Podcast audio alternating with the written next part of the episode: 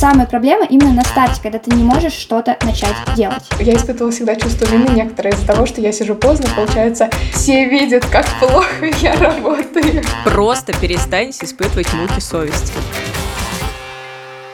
Всем привет! Это подкаст «Женщина и все», который делает команда издания «Горящая изба». Мы рассказываем про все, что может быть интересно женщинам, а теперь еще и делаем подкаст. Я Эля Винокурова, шеф-редактор «Горящей избы». Вместе со мной главный редактор Таня Никитина. Всем привет! И редактор «Роста» Полина Накрайникова. Привет-привет! Все, ну, почти все хотят, чтобы на работе было круто. Статьи там всякие читают, подкасты вот слушают о карьере, а некоторые их вот записывают. Многозадачность там, все дела. В отпуске не забыть на письма поотвечать. Но вот работаешь-работаешь, даже перерабатываешь, а толку нет. На самом деле я сейчас перечислила несколько установок, та же многозадачность, например, которые маскируются под хорошие, а на самом деле плохие. Вот про них мы сегодня и поговорим. Полина, мне кажется, ты готова ворваться в это обсуждение сейчас. Да, я, к сожалению, наш слушатель не видит, но подо мной буквально горит стул так сильно, я хочу ворваться в это обсуждение. Дело в том, что у меня есть одна раздражающая установка,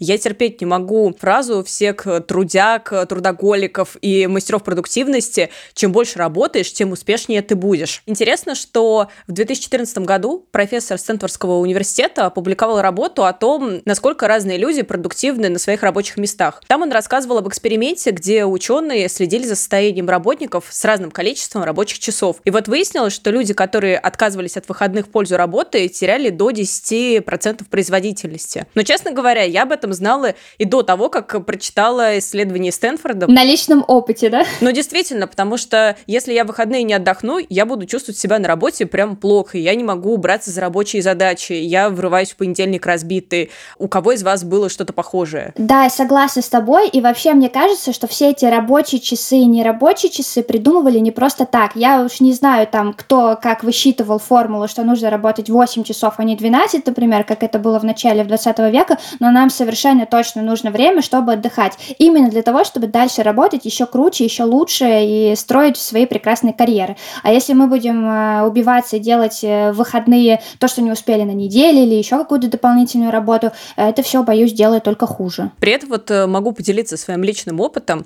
Раньше работала в Самаре, и мне так повезло, что на моем прошлом рабочем месте не было культа продуктивности. Ну и вообще у нас был такой культ расслабленности, волжского гедонизма. Но потом я переехала в Москву, московский офис, и я была поражена тем, что коллеги прям вот засиживаются и с такой, с некоторой гордостью засиживаются, мол, ох, я вот семь вечера, а я еще доделываю задачи. Ох, задачи, моих задачи, как же я их люблю.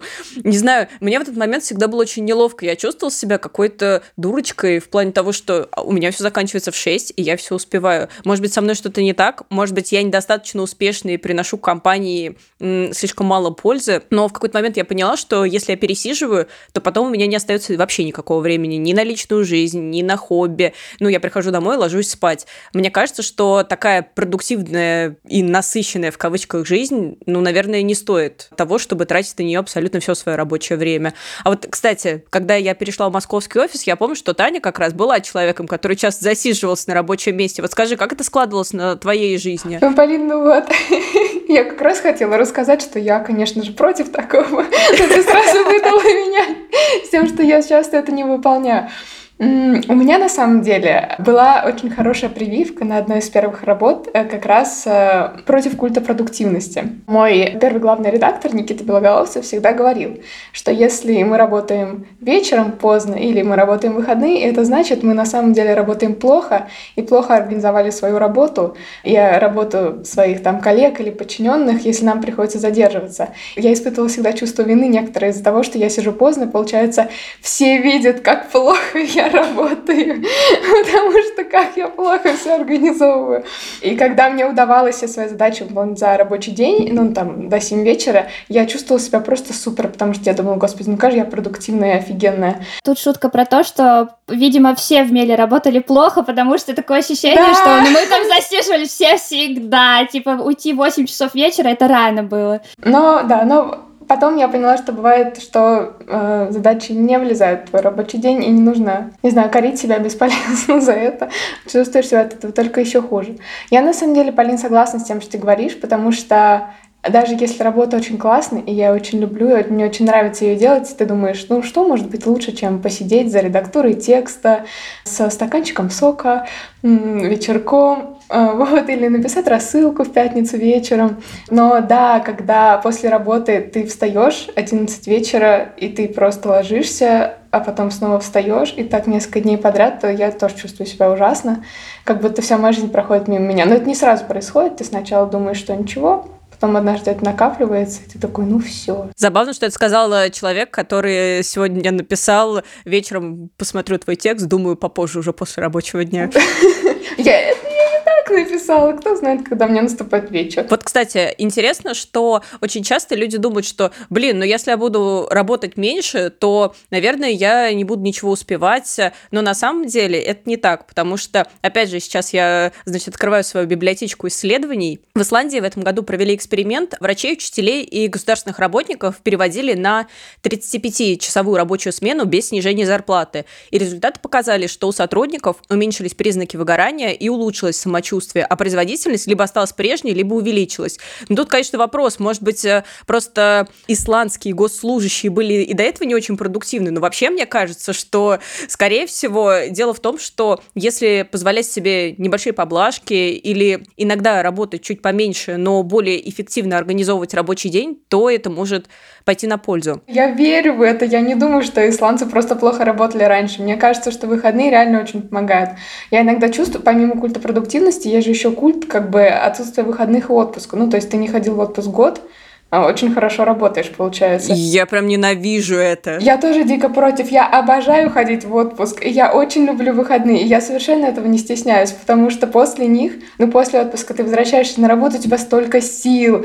Твоя жизнь такая яркая. Не знаю, я не понимаю вот этого прикола отказываться от выходных отпуска. Вы знаете, еще в русском Фейсбуке было какое-то время назад очень модно писать про то, что, боже, как прекрасно поработать с утра в субботу, э, никого нет в кафешках, я могу спокойно сосредоточиться на том, что, что, что мне нужно сделать. Или тоже посты про то, как я не был в отпуске два года, и это мне совершенно не мешает, потому что я весь горю своим делом. Но такое ощущение, что в последнее время м, таких постов стало меньше. Мне кажется, потому что вообще мода на культ продуктивности уходит. Ты просто в кафешке не пускают.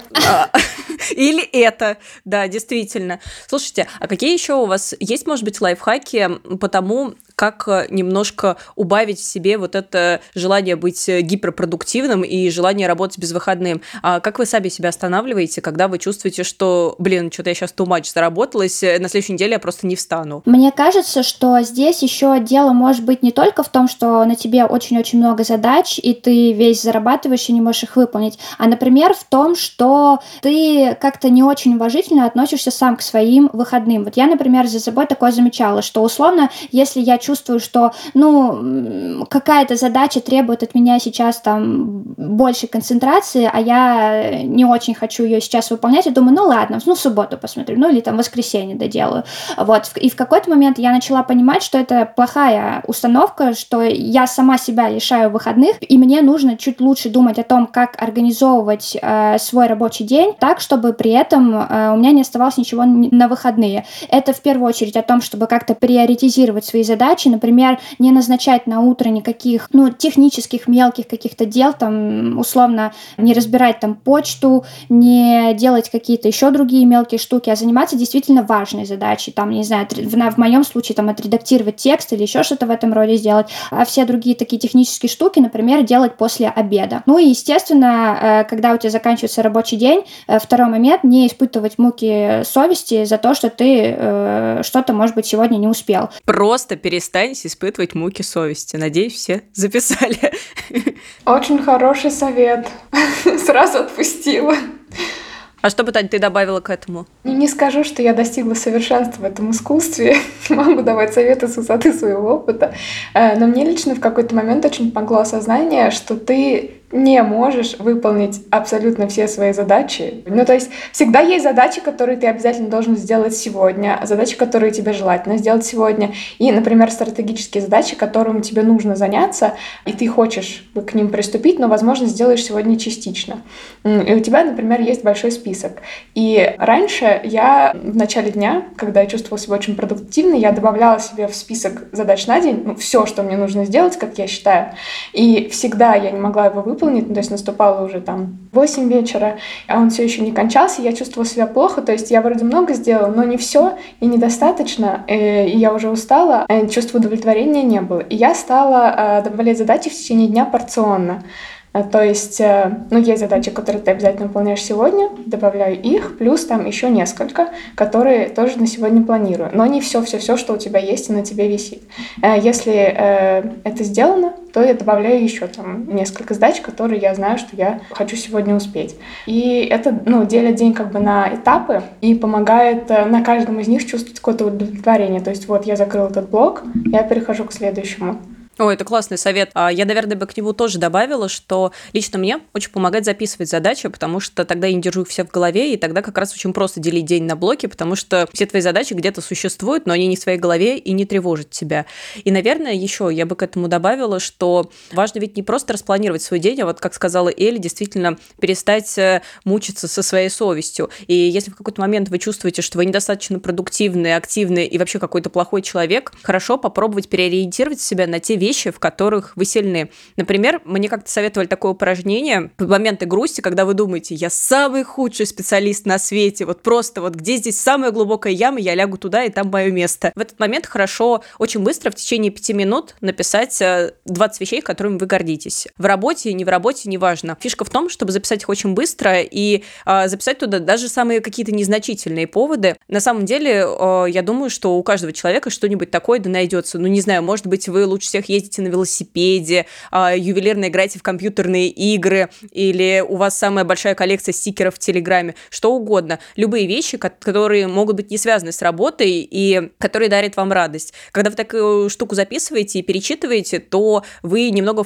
меняете свой фокус с негативных штук, о нет, я плохой человек и специалист, на что-то позитивное, что, кстати, может не ограничиваться работой, потому что вообще в целом ни один человек не ограничивается работой. И что удивительно, когда вы это понимаете, то вы становитесь еще и лучшим работником. Вот, наверное, такие лайфхаки. Но вот я поделилась установкой, которая бесит меня прям сильнее всего на работе. Что бы вы добавили к этому списку? Есть установка, которая раздражает меня. Это э, страх перед тем, чтобы сказать, признать вслух, что ты чего-то не знаешь.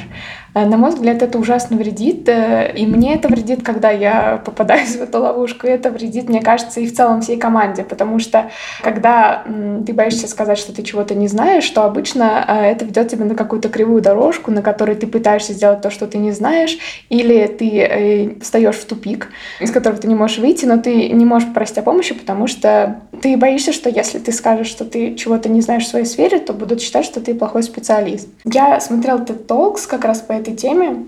Есть такой доктор Майк, это семейный терапевт, у которого довольно много тедов, в том числе и по, по теме работы, и баланса между работой и жизнью, и организации своего труда. Целых двадцать минут он посвятил тому, чтобы э, рассказать о том, что говорить «я не знаю», это нормально, и что право на это есть и у тех, кто только-только начинает э, делать первые шаги у себя в профессии, но и у специалистов, которые уже очень давно работают и считаются экспертами, даже пишут книжки, и даже являются доктором Майком, который записал много тедов по поводу психологии и терапии. И, кроме того, он говорит о том, что если эксперт в какой-то сфере говорит о том, что он знает все, это, наоборот, звоночек о том, что он, скорее всего, не очень глубоко знает свою тему, потому что, когда ты погружаешься глубже и глубже, ты всегда находишь какие-то новые нюансы и начинаешь понимать, что они будут всегда. Вот, я когда его смотрела, я вспомнила один из первых случаев, когда я столкнулась с тем, что взрослый компетентный человек может признать, что он чего-то не знает. Я говорю про свою учительницу литературы, и русского, конечно. Она была первым учителем в моей жизни, которая, в принципе, отвечала на вопрос «я не знаю». Другие учителя никогда не говорили «я не знаю». Они либо отвечали расплывчато, либо говорили, что это глупый вопрос, либо говорили, что нам еще рано это проходить. И было понятно, что они, скорее всего, просто не знают, но они увиливали от этого, и от этого, например, я теряла к ним уважение. А эта учительница, она честно говорила: я не знаю этого, но я знаю, где взять эту информацию. Так что давайте вместе откроем вот такой-то словарь и проверим. И у меня это вызвало почему-то какое-то колоссальное уважение и такое освежающее чувство от того, что чего-то не знать — это нормально, а важно уметь искать это и находить, потому что, ну и каждый раз как бы этому учиться. Я очень хорошо запоминала именно те штуки, которые она не знала, а потом мы вместе их смотрели, и мы все такие «о-о-о». Слушай, у тебя была очень классная учительница. Я тоже хочу привести пример по этой же теме. Есть такая девушка на Ютубе, ее зовут Настя Кей. Она потрясающе умная и интеллектуальная. Анастасия Кей, да, кажется, я тоже ее знаю. Ой, я не смотрела. Я тебе очень советую. Она очень доброжелательная и очень умная. И в свое время она меня поразила вот чем. Настя знает семь языков. Она там работала в консалтинге, потом круто поменяла свою карьеру, поступила в Гарвард, и, кажется, теперь там даже преподает, и весь ее путь, в общем, можно проследить на Ютубе, и она снимает очень много видео на тему саморазвития, образования, на тему того, как нужно правильно учиться, и в каком-то из видео она условно сказала такую фразу: вот я там сколько-то видео назад записывала видео там на тему, как лучше запоминать информацию, но я уже забыла, что там я говорила и на какие исследования ссылалась, поэтому перед этим видео я еще раз его посмотрела, посмотрела исследования, которые там есть, и теперь освежила свои знания, теперь могу снова поделиться ими с вами. И меня это так поразило, что она не постеснялась, во-первых, об этом сказать, потому что лично у меня было, знаете, такое предупреждение, что если человек какой-то, который меня чему-то учит, он один раз там что-то мне сказал, он, во-первых, никогда об этом не забудет, во-вторых, конечно же, если что, постесняется сказать, что он не прав. Она не только сказала, что не стесняется, она, в принципе, и прокомментировала, и тоже и сказала, что, ребят, в этом нет совершенно ничего плохого, наш мозг, если он не пользуется какой какую-то информацию долгое время, он может ее, ну, забывать и нормально освежать какие-то знания. Вот. И э, мне кажется, это тоже прекрасный пример того, что совершенно нужно, не нужно стесняться, если вы чего-то не знаете или вы что-то забыли. Да, главное просто знать, где, где снова это взять и узнать об этом. При этом очень часто люди боятся сказать, что они чего-то не знают, потому что они думают, что будут выглядеть глупо. Но на самом деле, если они с покерфейсом, значит, сидят, а потом все-таки выясняется, что они правда чего-то не знают, вот это выглядит действительно неловко, и это куда более неловкая ситуация, на мой взгляд. И за примером далеко ходить не надо. Я сразу вспоминаю интервью Ксении Собчак с экс-солистками группы «Тату», когда она задала Юлии Волковой, которая решила попробовать себя в политике, вопрос, как она относится к закону Димы Яковлева. Значит, Юлия Волкова никак не могла ответить на этот вопрос, потому что, очевидно, она не знала, в чем заключается закон, и Ксения Собчак решила, так сказать, помочь ей и сказала, что, ну, знаете, это закон, который запрещает детям играть в футбол около дороги. И тут Юлия начала рассуждать. Здесь, конечно, Ксения Собчак осознанно троллила свою гостью, но вообще такие ситуации могут возникнуть неосознанно, и это действительно выглядит, ну, кажется, очень неловко. А, а уж если вас таким образом троллят, то это уж совсем, мне кажется, какие злые гении так делают, потому что, ну, не знаю, я все время ужасно боюсь, что вот я скажу, что я знаю, а потом меня спросят, и все. И у меня была такая история, я сейчас расскажу. Она, кстати, не связана с работой абсолютно. Как-то раз мы с друзьями отдыхали на даче, и друг привел в пример смешную ситуацию, было так весело, и все смеялись. И вот он привел в пример смешную ситуацию и говорит: это прям как в команде А. И все засмеялись, ха-ха-ха. И тут друг просто оставил всех, посмотрел на меня и говорит: Полина, как было в команде А? Ты смотрела ее? А я ее не смотрела. Ну как же заливисто я смеялась. Кошмар. Я помню тот позор на всю жизнь. И поэтому теперь, если я чего-то не знаю, я честно говорю, это, значит, ситуация преподала мне очень познавательный урок. Блин, ну какие у тебя друзья? Не делают тебя лучше. Через боль. Через боль, да. Не знаю, мне, если честно, тоже это с трудом давалось. То есть я не раз, особенно ну, в подростковом возрасте, когда ну, хотела казаться крутой в компании, я замечала за собой, что мне стыдно признать, что я чего-то не знаю, когда все говорят: ну, знаешь вот эту группу, или там, знаешь вот эту книжку, или ты смотрел вот эту передачу, и ты такой: ну да, да, так что там? Вот, вместо того, чтобы сказать: нет, я не знаю, о чем ты. чувак. Ну, расскажи, да, да, да. Кажется, что это самая простая методика, сказать «нет, я не знаю, расскажи мне об этом», и особенно на работе, потому что если в обычной беседе то, что я не знала, что такое команда, в целом ни на что не повлияло, ну, разве что, может быть, некоторые друзья там позакатывали глаза, то в работе это, правда, может сказаться на каких-то процессах, потому что если ты чего-то не знаешь, то ты можешь навредить компании, коллегам, друзьям, а главное, самому себе. Если ты чего-то не знаешь, и потом ты либо будешь вынужден экстренно во всем этом разбираться, либо ты просто сделаешь так, как как тебе кажется правильным, и это может оказаться неправильным. Да, и, кстати, то, как люди выходят из ситуации, когда они чего-то не знают, очень хорошо показывает э, их э, как раз компетентности в сфере и в целом умение коммуницировать на работе, потому что есть довольно много вариантов. Можно сидеть тихо и ждать, пока что-то само произойдет. Э, вот, можно написать и сказать, я, мне не получилось уже после того, как ты не смог сделать задачу, почему ты чего-то не знал. Можно спросить, или можно пойти самому исследовать этот вопрос, научиться найти решение и уже прийти с ним и спросить, правильно ли это. В общем, выходов довольно много-много, вот, но кажется, тут главное не стопориться и не бояться. Я сейчас хочу поговорить о, наверное, мантре всех прокрастинаторов и одновременно перфекционистов: делай работу либо идеально, либо никак. Кажется, что в самой формулировке этого вопроса, в принципе, понятно, что это неправда и это не так. И все знают, что ничего хорошего не получится, если ты будешь этому следовать. Но очень сложно переломить этот паттерн поведения, особенно когда прокрастинация еще начинает переходить в лень, и ты такой, ну нет, ну не, не очень охота. У меня тоже была такая проблема, и когда я пыталась найти... Не то чтобы я пыталась найти выходы из этой ситуации, скорее просто как-то случайно совершенно я наткнулась на в руководстве Артемия Лебедева на такой интересный параграф, который называется «Метод прогрессивного джипега». Как мы все знаем, Артемий Лебедев у нас дизайнер, но еще одновременно очень любит учить всех жизни. Вот. Но кажется, что этот урок у него получился хорошим. В общем, суть его очень-очень проста.